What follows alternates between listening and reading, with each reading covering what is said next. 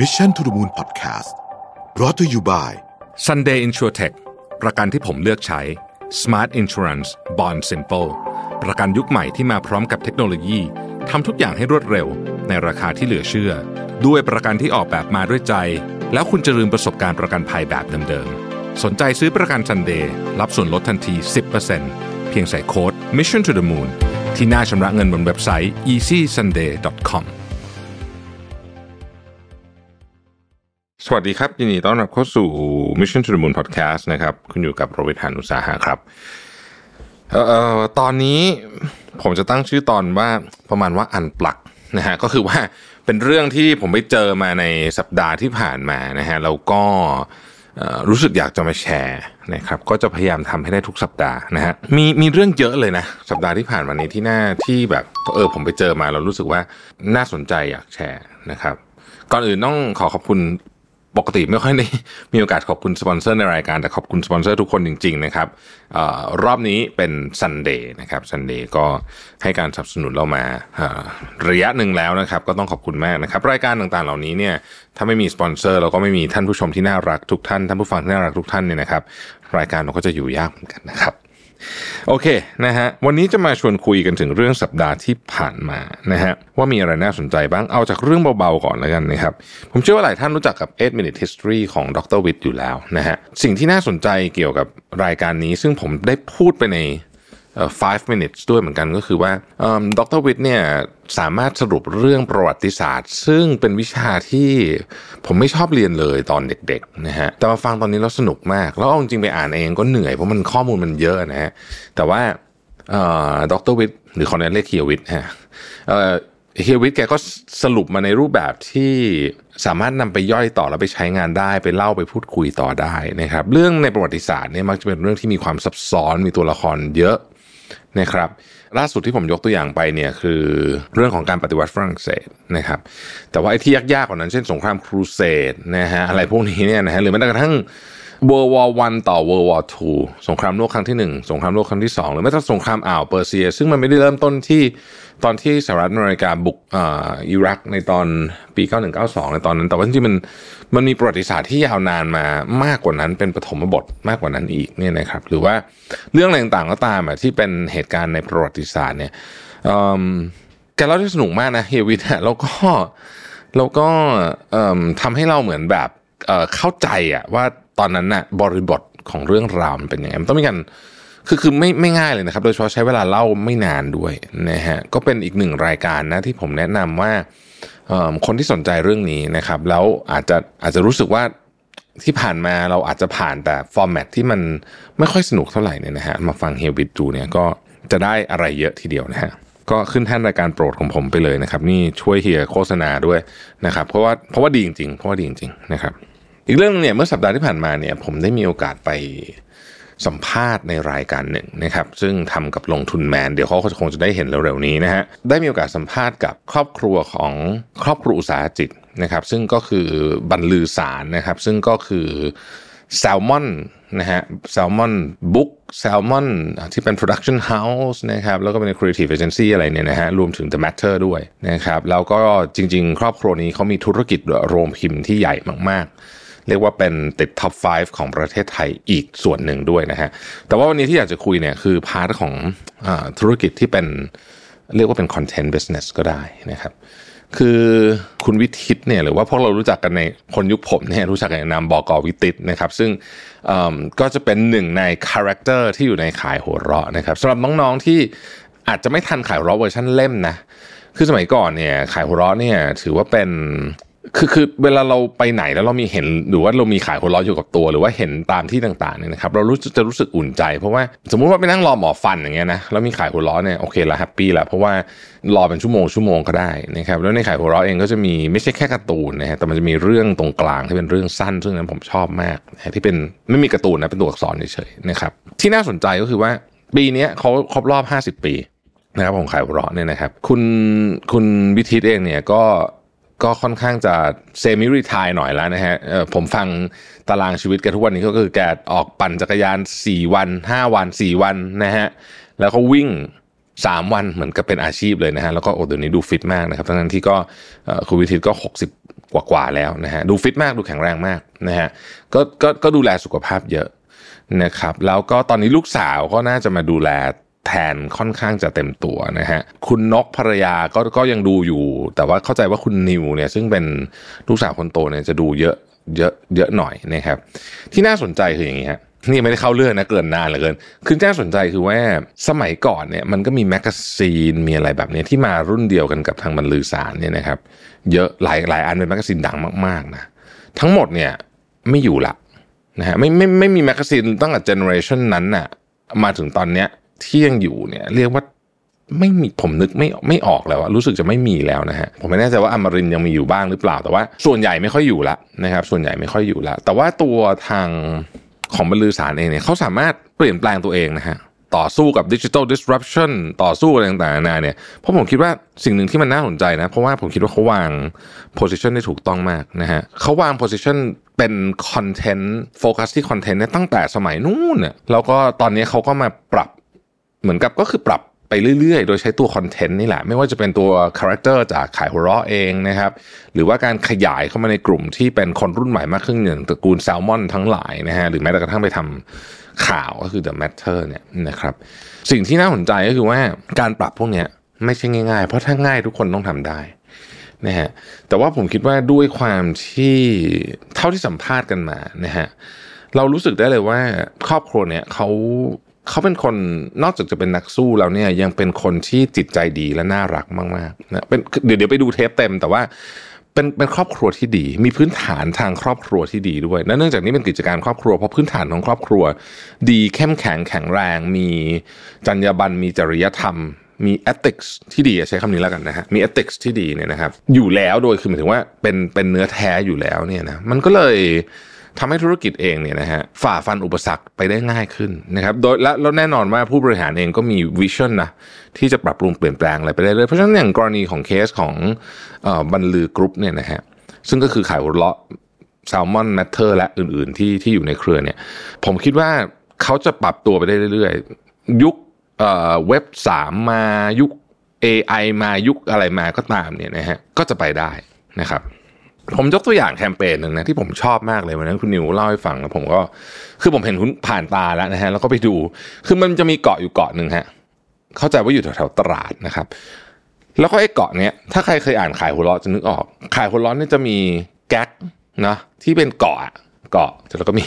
ต้นไม้ต้นหนึ่งเป็นต้นมะพร้าวแต่แต่ได้เกาะไม่ใช่ต้นมะพร้าวนะครับเป็นต้นอย่างอื่น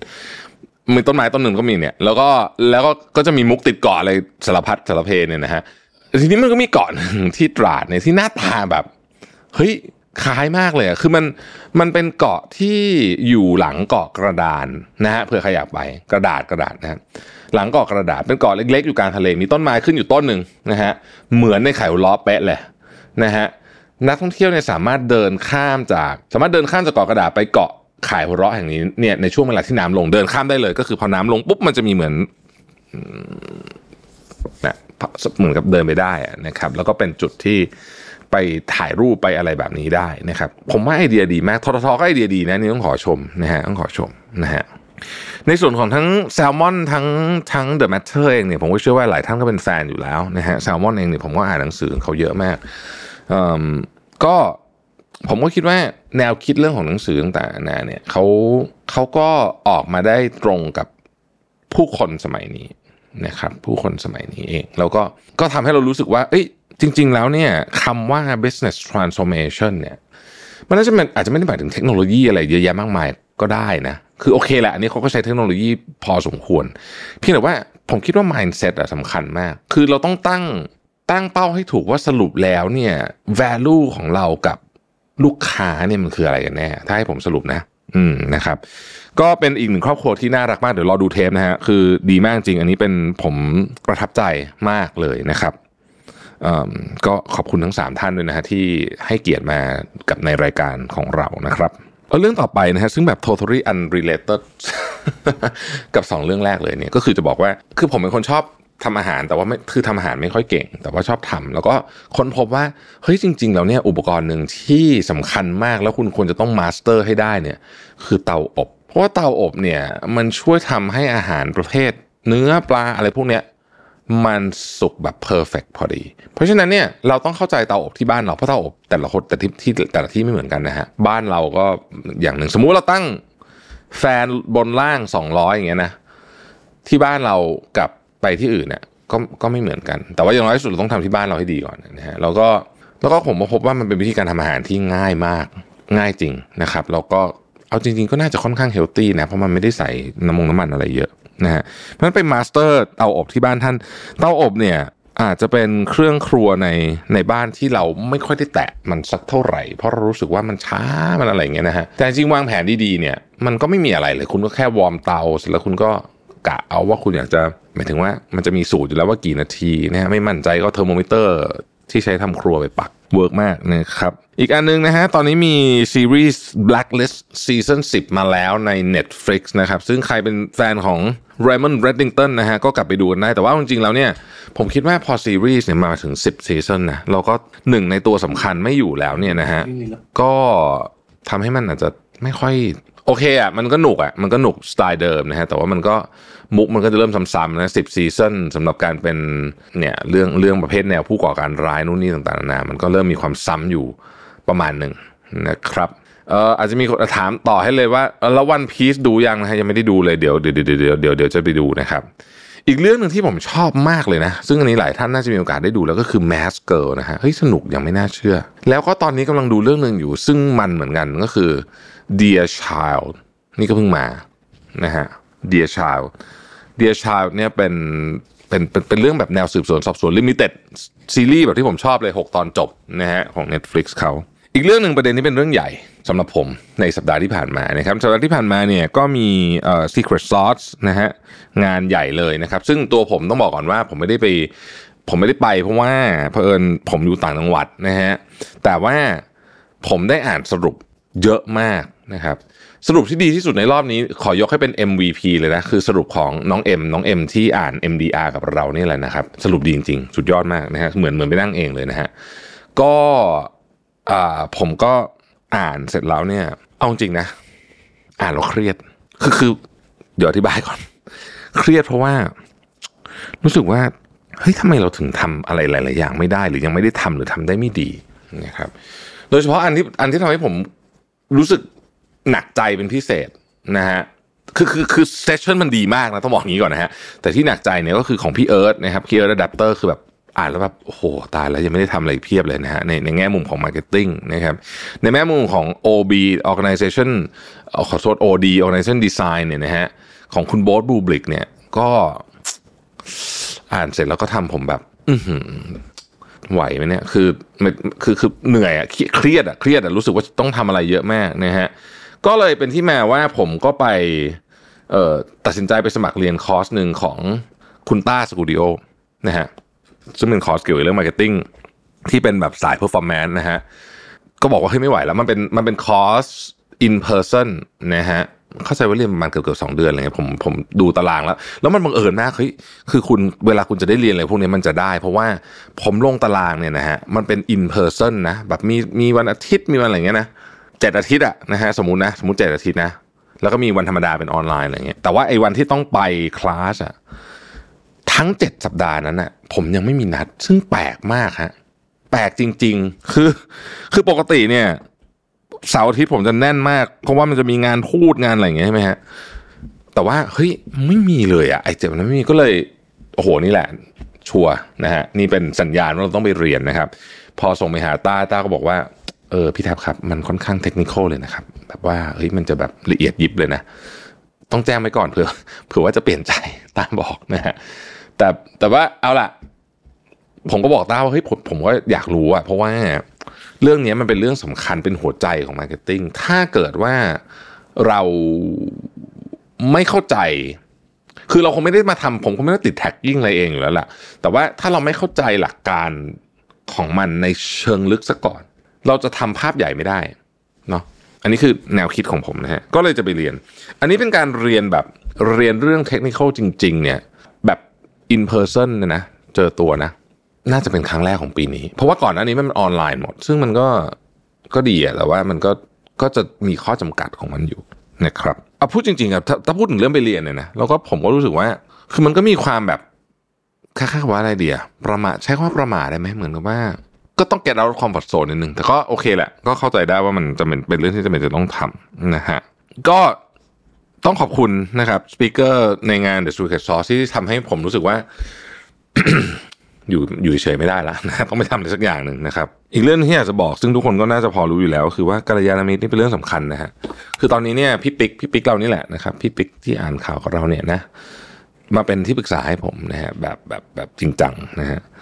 ก็รู้สึกว่า เออ การมีแบบ เป็นเพื่อนคู่คิดอีกคนหนึ่งนี่มันดีเนาะสิ่งหนึ่งที่ อย่างอย่างพี่ปิ๊กเนี่ยให้เนี่ยนะฮะก็คือว่าเขาให้มุมมองที่ที่ที่ผมมองไม่เห็นนะครับ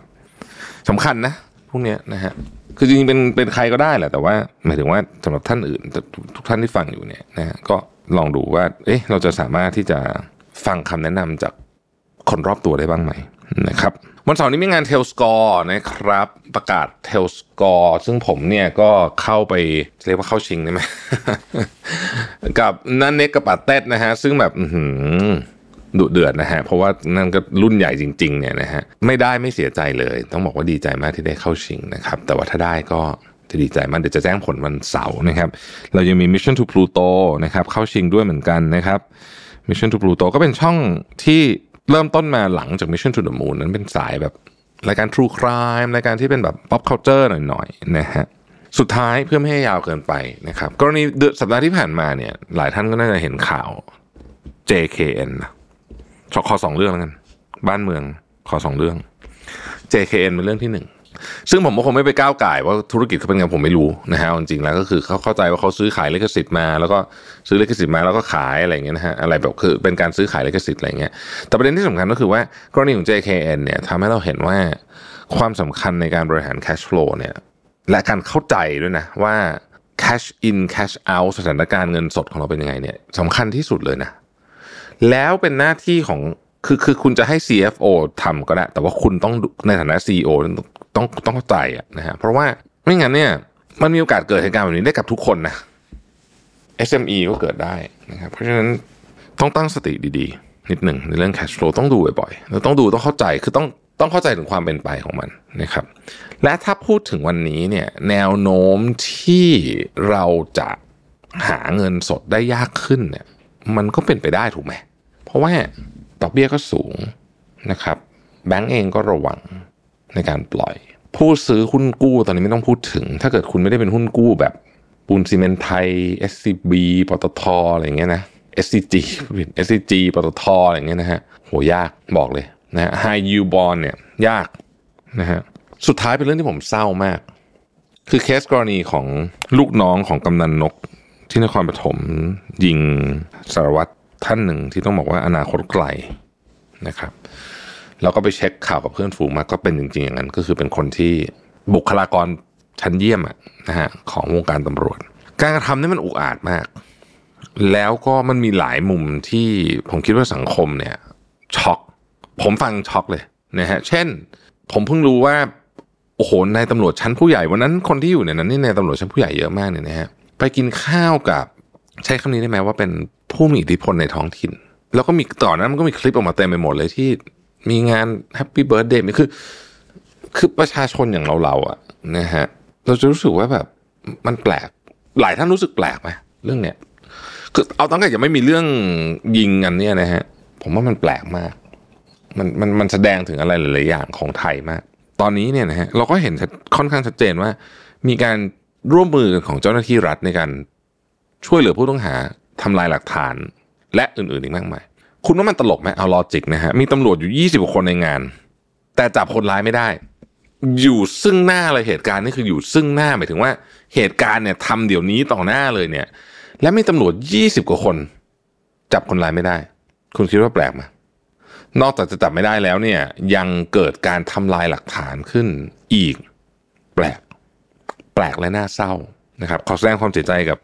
ครอบครัวของสารวัตรแบงค์ทั้งแล้วก็ผู้บังคับบัญชา และผู้ใต้บังคับบัญชาของสารวัตรแบงค์ด้วยนะฮะทราบว่า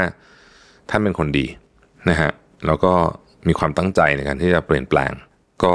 มาจากไปด้วยวัยที่ยังหนุ่มมากนะครับ น่าเสียดายน่าเสียดาย สุดท้ายครับปิดท้ายเนื่องจากเมื่อกี้เพิ่งเห็นนาฬิกาว่าเอ้ยมัน September 11 นะฮะก็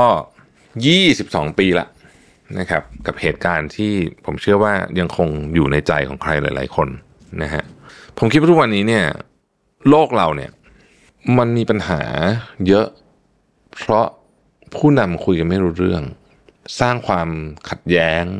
ในเชิงระหว่างประเทศนะ เยอะอะคือไม่ได้พูดถึงเหตุการณ์ September 11นะคือนั้นมันมันมันแยกกันแต่ว่ามันมันจะเป็นอย่างนี้ไปเรื่อยอะถ้าเราไม่เปลี่ยนพื้นฐานความเชื่ออะไรบางอย่างนะฮะก็ขอแสดงความอาลัยกับผู้ที่จากไปในเหตุการณ์ September 11 เมื่อ 22 ปีที่แล้วนะครับ 11 กันยาปี 2001 เป็นวันอีกวันหนึ่งที่จะจารึกในประวัติศาสตร์ของโลกเราไปตลอดกาลนะครับ ขอให้ทุกท่านโชคดีกับสัปดาห์นี้นะฮะ แล้วก็เดี๋ยวมีอะไรน่าสนใจเราจะมาค่อยๆเล่าให้ฟังทุกๆ สัปดาห์คอมเมนต์กันมาหน่อยว่าชอบแนวนี้เปล่าหรือว่ามันยืดไปหรือว่ามันมันไม่ค่อยมีสาระไม่ค่อยมีประเด็นนะคุณแท็บหรือไงเนี่ยนะฮะ ช่วยคอมเมนต์มาให้นิดหนึ่ง เพราะว่าจะได้รู้ว่าสัปดาห์ต่อไปอยากจะเปลี่ยนยังไงฟีดแบ็จากทุกท่านเป็นของขวัญที่มีค่ามาก ๆสำหรับผมนะครับ ขอบคุณที่ติดตาม Mission to the Moon นะครับแล้วเราพบกันใหม่ในวันพรุ่งนี้ครับ สวัสดีครับ Mission to the Moon Podcast Presented by Sunday InsurTech ประกันที่ผมเลือกใช้ Smart Insurance Bond Simple ประกันยุคใหม่ที่มาพร้อมกับเทคโนโลยีทำทุกอย่างให้รวดเร็ว ในราคาที่เหลือเชื่อ ด้วยประกันที่ออกแบบมาด้วยใจ แล้วคุณจะลืมประสบการณ์ประกันภัยแบบเดิมๆ สนใจซื้อประกันซันเดย์รับส่วนลดทันที 10%เพียงใส่โค้ด Mission to the Moon ที่หน้าชำระเงินบนเว็บไซต์ easysunday.com